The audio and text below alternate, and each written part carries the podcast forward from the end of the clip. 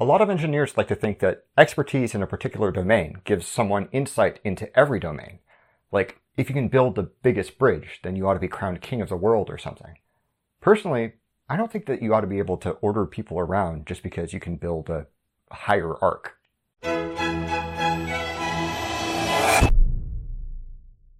I'm not proud of many early Thunk videos. In fact, many of them make me want to fling my phone across the room in frustration. For example, in episode 14, I show off a newfangled gadget I paid a gut-wrenching amount of money to beta test for Google, the Google Glass headset.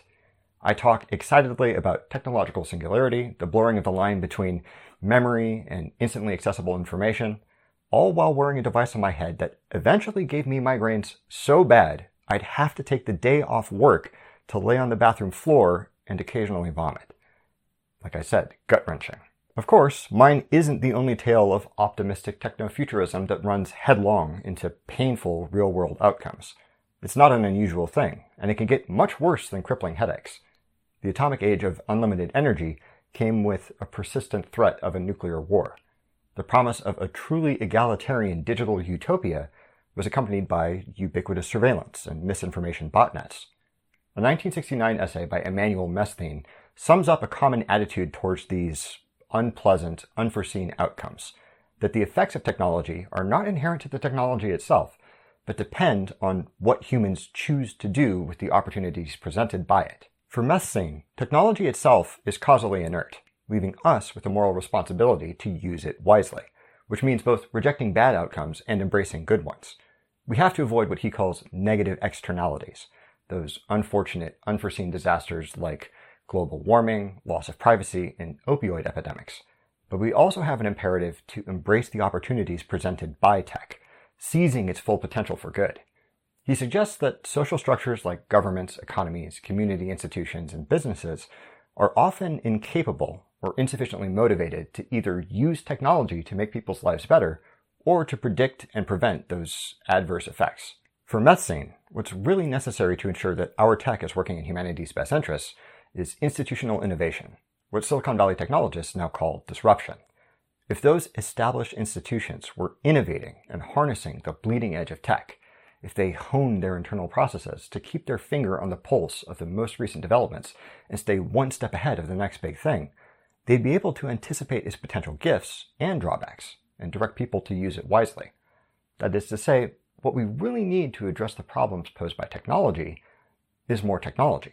Mesthene's view is fairly common, as is its corollary, that more technology is, on average, a good thing. After all, tech is developed to solve problems, so more tech means more problems solved. And if the tech causes problems, we should develop new tech to solve those problems.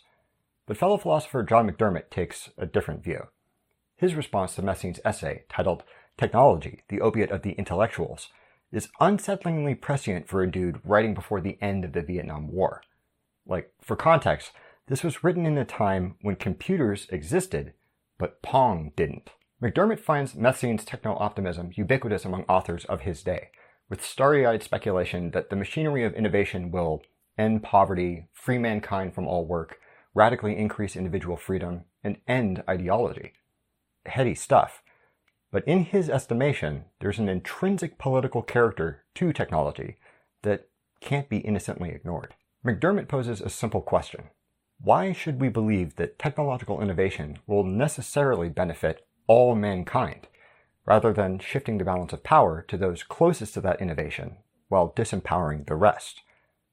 It's a fair question. There are numerous examples throughout history of technology being used to seize power and control others. What assurance do we have that these events, on average, lead to better lives for most humans rather than better lives for the people who can make internal combustion engines, or the people who can manufacture cheap steel, or the people who have the atomic bomb. The standard defense of technology as a net benefit for all humans everywhere hinges on the uniquely meritocratic way that it selects for those who should be in power. It chooses nerds, problem solvers, a group defined only by their ability to solve puzzles that require technical expertise, with no other collective goals that would be necessary to form a political class. In fact, it's often said that nerds have an implicit aversion to ideology, that they're uniquely disinterested in political power as a group, because playing politics would occupy time that would be better spent doing nerd stuff.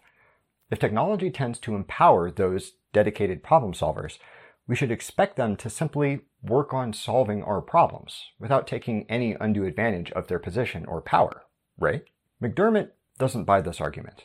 He points out that the difference between what Mesthene characterizes as positive opportunities of technology that must be seized and negative externalities of technology that must be prevented is inherently ideological, citing a real life nerd puzzle reserved for only the biggest nerds in the US at the time that he was writing harnessing those newfangled computers to calculate how to distribute bombs in Vietnam for maximum Vietnamese casualties.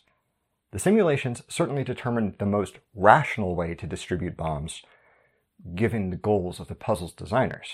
But those goals didn't include the values of, say, the Americans who were against the war, or of the Vietnamese people being bombed. McDermott points out that those dissenting voices weren't included in the calculus of the bombing program not just because they didn't align with the politics of the people managing the program, but also because they're inherently antagonistic to the program itself. A nerd can't solve the bomb allocation casualty puzzle if it includes a variable like, please don't bomb me. So they omit it. McDermott also notes that technology has an inertia and gravity of its own, dragging the rest of society into its operation and underlying ideology. As the Vietnam bombing program lurched along, it came with spiraling demands for other technical programs to support it. With such precise calculations of payloads and targets, you need better trained pilots and better targeting systems to deliver those bombs exactly where they're needed. You need improvements in bomb manufacturing to ensure that production rates are more predictable. You need better management of supply chains to ensure that the factories always have what they need. A single technological puzzle has created a cascade of new puzzles in its wake each with the potential to create its own cascade, increasing the scale and complexity of all the processes that feed on and into the original program. This spiraling complexity demands the same systematic disregard of values that conflict with the goals of the original program. A steel mill worker who delays a shipment due to humanitarian concerns needs to be replaced as soon as possible. You know, so the bomb factory has a steady supply of steel. A pilot who decides a chosen target isn't worth bombing screws up the calculus for the next run and needs to be reprimanded.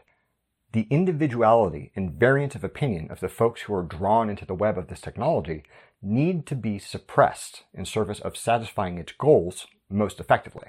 McDermott suggests that this undertow of blind obedience to the whims of technological programs like the Vietnam bombing algorithm is like watching the historical progression of the Enlightenment in reverse, Rather than demystifying systems of power, imbuing the common populace with the skills and understanding necessary to control their world via democratic means, and closing the gap between the upper and lower classes, technological systems obscure the mechanisms of control, minimize the influence of individuals to affect the system's operation, and reinforce the class divide. When I think about the inscrutable algorithms driving YouTube and Facebook, I have to remind myself that McDermott is just talking about a bombing simulation running on punch cards. He doesn't know what's coming. Speaking of social media, he also notes that when denied insight into the actual mechanisms of power by technological obscurantism, people don't just shrug their shoulders, accept their ignorance, and move on. They invent narratives to fill that space. Wild conspiracy theories about fluoridation and vaccine delivered 5G microchips don't make a lick of sense but with no reasonable explanation as to why anyone's doing anything. With every human cog in the machine given the bare minimum of context necessary to fulfill the ever growing demands of technology that isn't being used according to their values, these are the stories that people cling to to understand their world and why it's not working for them. Anyways, considering all these factors, McDermott sees unregulated technological innovation as a force that ultimately works to centralize power in the hands of the already powerful, simply by the nature of the problems they ask nerds to solve for them. Nerds who are systematically selected for and arranged in compliance with their ideology. He suggests that despite protestations that the technocratic hierarchies created by unmoderated innovation are apolitical, it will inevitably lead to the recapitulation of class divisions between a technological underclass whose values get left out of the development process and the ruling class who gets to pick what problems they need solved. Now, I grew up on stories of radical technological innovation coming to humanity's rescue, lifting up the downtrodden and freeing the oppressed. It's not like you buy Google Glass if you didn't spend your childhood binging Star Trek and wishing you had a real visor like Geordi LaForge. I have understandable reservations about McDermott's bleak take that technology, without strict oversight, is inherently corrosive to the ideals of egalitarian democracy. But his predictions about the role tech would play in the politics of the next 50 years, how its small stochastic contributions to equality would be eclipsed by a general trend of obfuscation and centralization of the levers of power in the hands of the powerful, how the demands of tech would require the systematization of bigger and bigger swaths of the economy, even the conspiracy theory thing. It's hard for me to say that he wasn't onto something. The historical precedent of democratizing technologies like the printing press are encouraging, but they have to be weighed against those technologies used in the service of oppression, like the cotton gin. And I'm not enough of a historian to make that call. But what about you? Do you find McDermott's arguments compelling, or do you think Mesthene is right in his techno optimism? Is technology ideologically neutral, or does it tend towards supporting the ruling class? Regardless, please read McDermott's essay. I've linked it in the description. Leave a comment and let me know what you think. Thank you very much for watching. Don't forget to blah subscribe, blah share, and don't stop thunking.